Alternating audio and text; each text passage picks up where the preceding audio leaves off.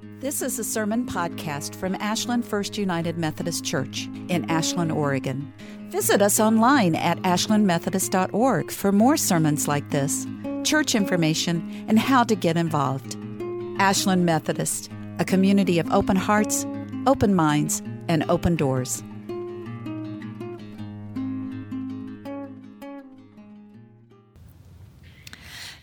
So, right, so those of us who were here last week remember all those little maps and diagrams where we talked about how the Word of God has come to us uh, in different places over millennia.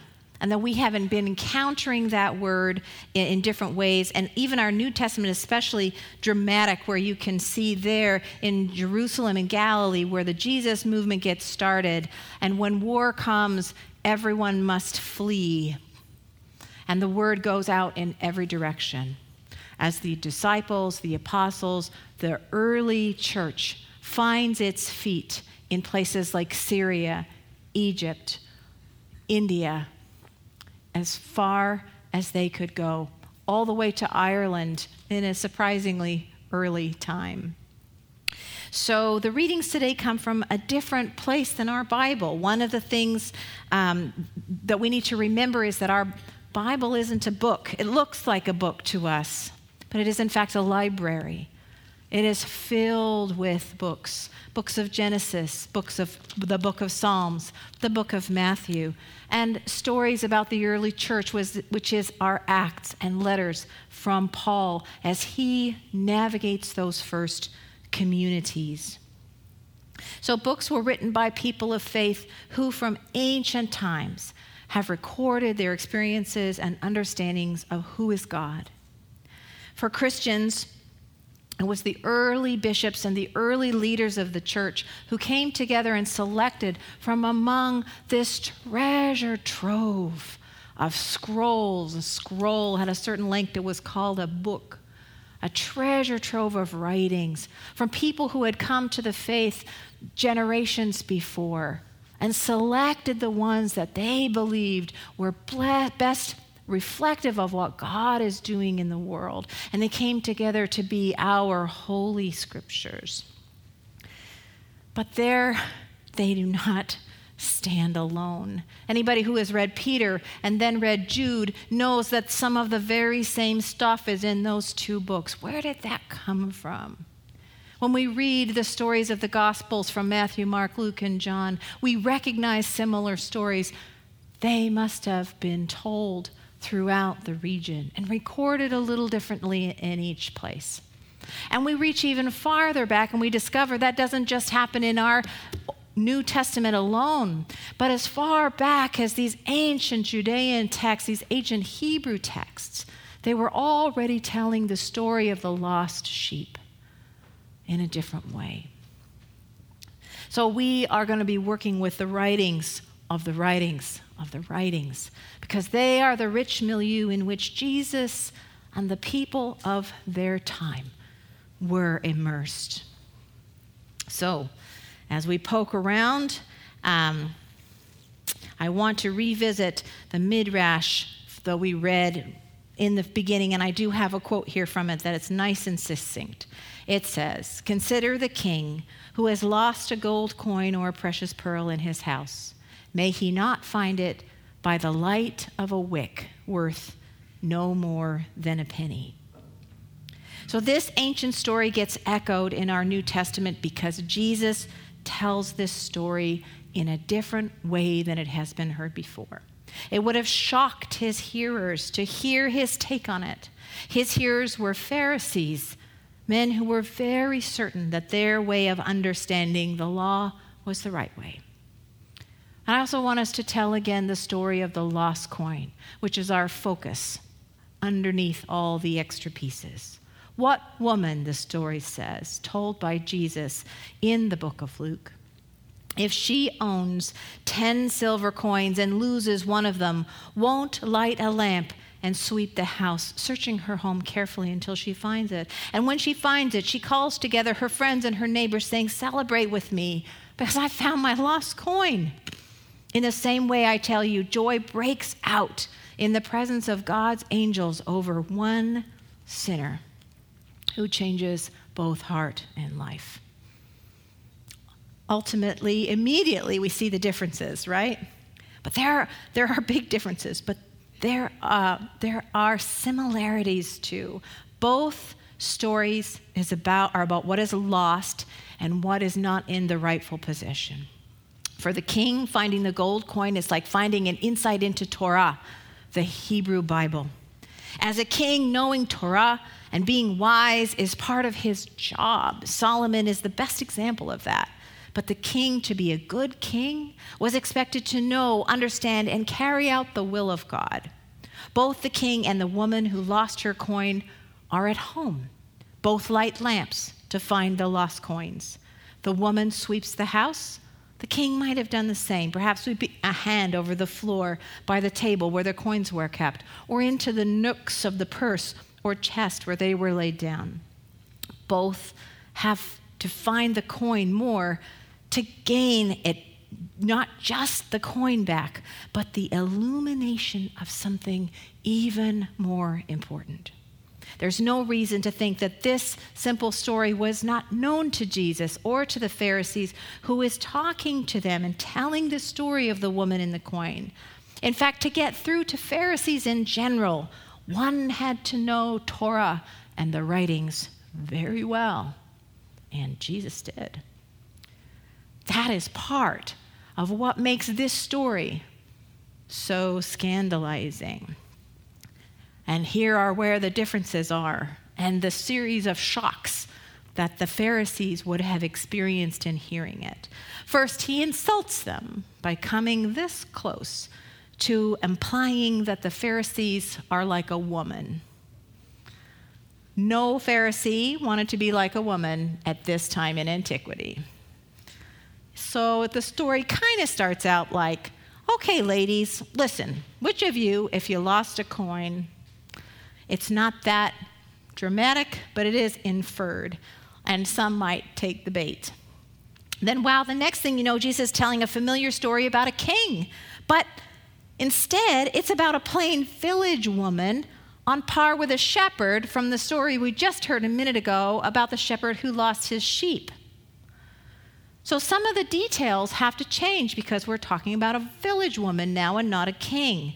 So she's not wealthy. So her coin is not a gold coin, it's silver, tiny, smaller than a dime, equivalent to a day's wage for a laborer. And yet it is precious to her. She has a set of 10 and one is lost. There is incompleteness.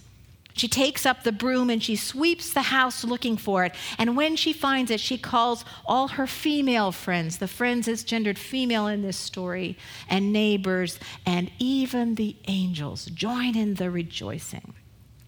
If I was a Pharisee, I imagine sitting there with my mouth gaped open, like my brain chunking away. You know how your computer, when it runs out of RAM, it just, that like short term memory, like goes into, ugh, ugh, ugh. Yeah, I'm pretty sure there was a few Pharisees in that state of paralysis trying to parse wait, wait, what did he say? What did he say? So if Jesus spoke plainly, maybe he'd say something like this He has simultaneously elevated and demoted the role of the king in the story. The king is socially demoted, he is now a peasant woman. Ah.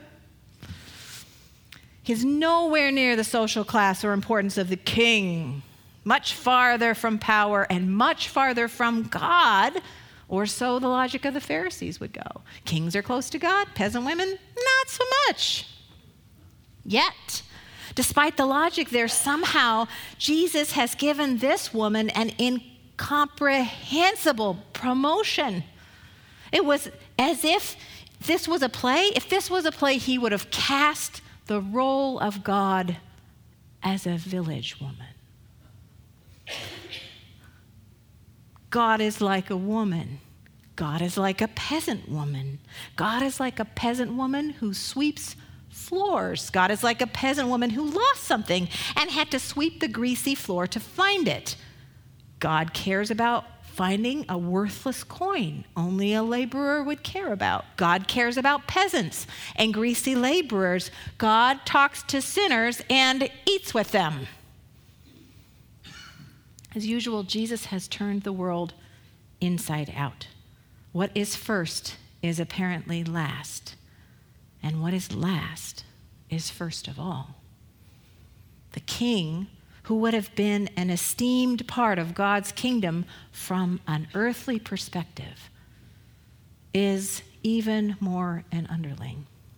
God's re- Jesus' retelling becomes a woman who plays the part of God, a woman who sweeps the house for a worthless coin.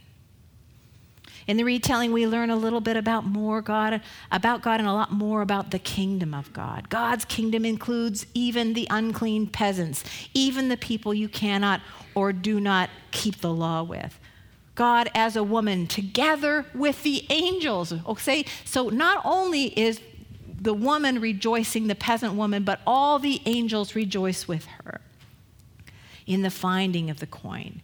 When all things are returned to the whole, the lost ones are gathered back up. This is the kingdom of God. So, this is really bad news for the Pharisees because they think they are first. They think the kingdom of God is small and includes just mostly them. And so you can imagine the shock. So there's also questions if they're not supposed to be first, what on earth are they supposed to be doing? How many of us fall into this trap? Oh, we're Christians, we're supposed to be first. And so we put ourselves forward well meaningly all the time, right? Well, what if we're supposed to be last? What if the last is first? This is one of my complaints about the Left Behind series. Like, if the last is first, then it is the Christians who stay behind to battle the forces of darkness on behalf of the innocent.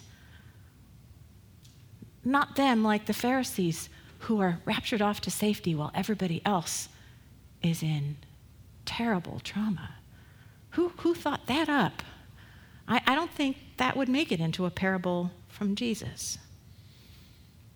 So, in looking through the story of the lost coin and the striking features of the story and the everyday setting Jesus places it in, everyday setting, this would be very like a very regular house of the time three rooms, a packed dirt floor, or possibly a floor laid thick with stones with small cracks in it. And you can imagine how well those cracks would have been for hiding places for these tiny, tiny coins. This is a family home the center of the woman's hearth. Women would gather in this room. This is where women would do domestic work and also visit together. This means that there would be children in this room running in and out, the children that were hers and the children that were her nieces and nephews and in laws' kids and neighbors' kids, scrambling around begging for raisins and olives and running around imperiling the big jar of olive oil and threatening the dishes. No wonder the coin got lost. There would be chickens, there would be goats, especially maybe a sick goat or an orphaned kid. There might be a sheep. There would be insects to sweep out the door with a broom right after you swept out the rowdy eight year olds who were supposed to be down by the lower hill helping with the flocks. This woman might have an apron full of greens from the garden or the byway. She might have a bowl of dough in the back, ready to get placed into the communal oven. She is a woman presiding over what we call home. She is ground zero of the village community, holy ground zero. This is holy ground. Home is sacred. Home is the center of birth and death and everything in between. This story made me think of how disconnected we get in reading the Bible, which comes to us as words on the page, how disconnected we are from the real deal of daily life that this woman would have been in the midst of. This woman who plays the part of God. This woman who makes the ground holy by sweeping every inch of the floor, holding up the light to find what has been lost. There's just something sacred about home. Preparing this sermon, I recalled one of my earliest memories.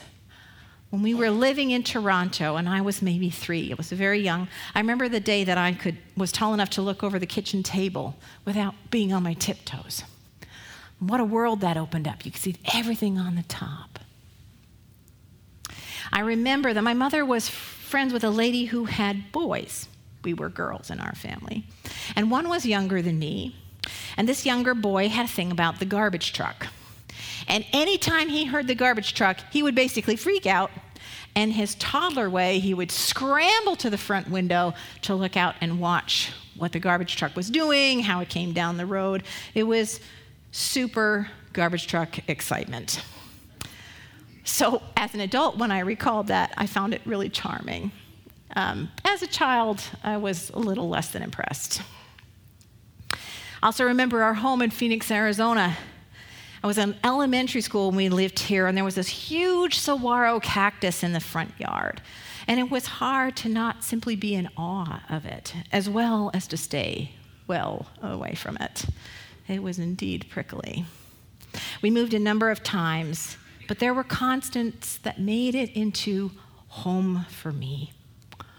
My mother's shortbread cookies, for example, made in the proper Scottish way, no cheating on the butter. Home is a sacred place. Home is a safe place. Thinking of shortbread and all the Scottish things my mother brought to us, uh, brought uh, as we were growing up in her years, I wandered over to the Scottish Book Trust website, and there were stories there shared by children about home, what home was to them. So there was Rebecca, and she's 11. She breaks, she's very methodical, breaks home down into several categories family, pets. She says, Home is special to me. I spend most of my life there which I thought was really cute. It is calm and peaceful and warm and cozy. There's my mom and dad and my annoying little brother Liam. When he is around, it is chaotic, madness, and mess. But when he is not around, in all capitals, it is calm, peaceful, and relaxing. I have four fish. You can sit and watch them do their silly things like getting themselves stuck behind the filter or when they try to eat each other. Oh, it's pretty funny. The lost fish, you have to find those too. Then there's Sophia. She focused exclusively on her pets. I've got pet guinea pigs, she says. They sometimes bite, but it's all okay. Chelsea is soft and Brooklyn is fluffy. I buy them popcorn. I love them so much, like they love me. Then there's Jacob. Jacob is a poet. Home isn't just about building Uh, a building you sleep and eat in, he says, home is far more than that. It is where my family feed me, love me, and care for me. When I walk in and open my door, I touch the handle to open the door, and it's warm, and I know my, my mom was opening the door. As I walk in and I smell the food, I also know my mom is in the house, and that's what makes me happy. Mom can spend her time with me, and I can spend my time with her. Almost all the children talk about their bedrooms, how cozy their rooms are, and their beds are comfortable and warm and safe. Their homes are a safe, certain, loving center of the world. Home is a place where we get to be loved for who we are, even if we are annoying, like Liam, where we rest our head, even our friends, as the rest of them. Doesn't he look comfortable there? And not to be outdone, the cats and the dogs together. We all need that place to grow, to know love. The holy ground of home is an essential good thing in life. we get the place that is our beginning. We get that place right off. And then it is the place of new beginnings when we grow up and it's our turn to make a home. At least that's how it's supposed to go. So I want to interject a little bit about our Tuesday ministries. On Tuesdays, Peace House prepares a meal for anyone who can come. And many of our guests are in the middle of some of the worst experiences of their lives. Some are homeless. They arrive with no shoes or with inadequate shoes. Some are intoxicated. Some are just broke.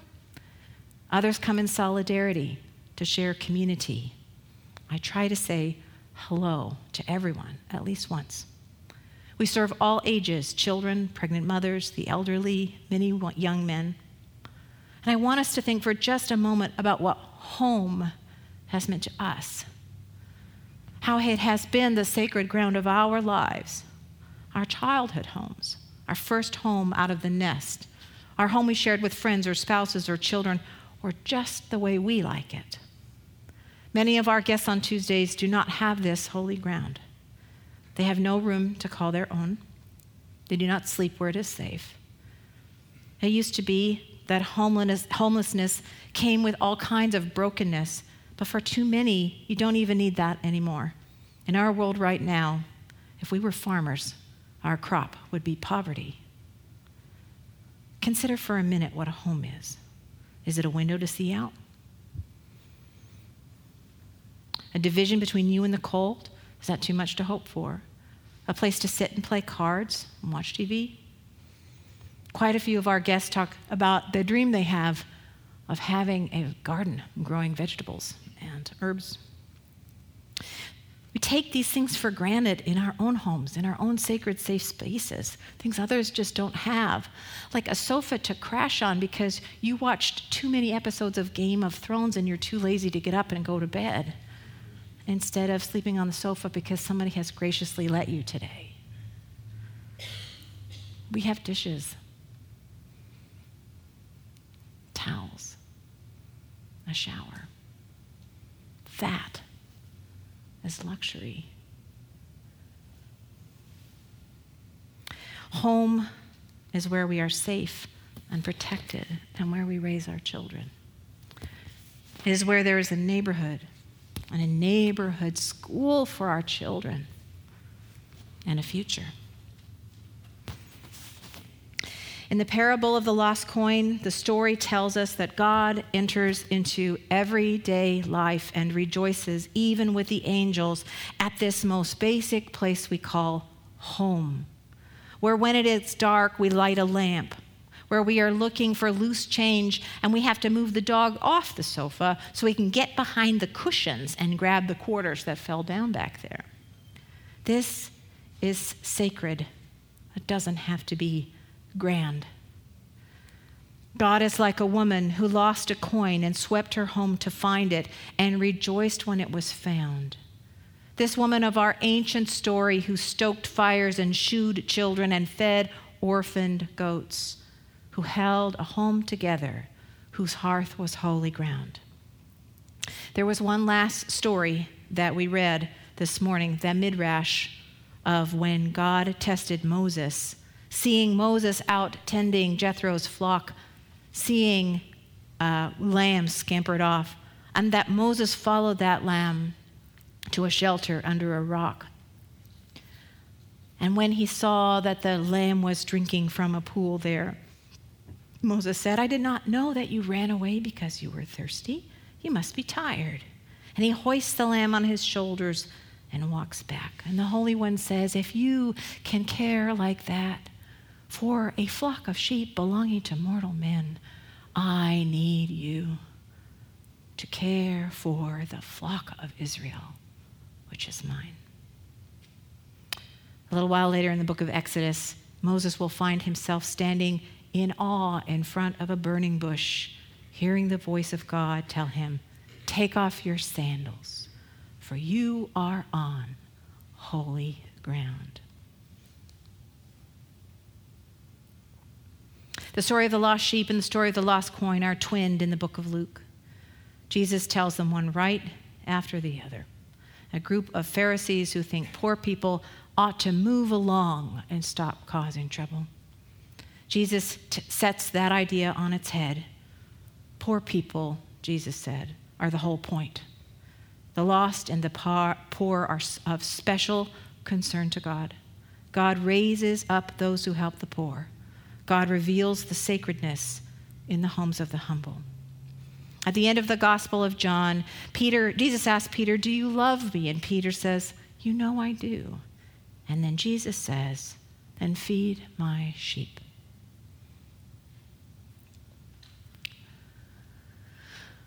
I invite you to deepen your commitment with our Tuesday ministries if you are not already involved. to ask me about it, or Lee about it, or Ken Gudger about it, or Nikki about it. We are going to need to do some shifting around. It's going to cost a little more money. We could use some help with that too.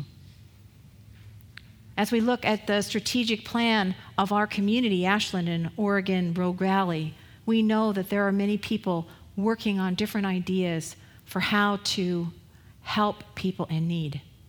I'd like us to be in the middle of that conversation, as we have always been here at Ashland Methodist. That is our legacy, our tradition. That's what we do. So, I invite you to answer and ask the questions needed that we can live our faith, that we can be the ones to say, Oh, I did not know you were thirsty. That we can be like the woman, a model for the kingdom of God. Thanks be to God.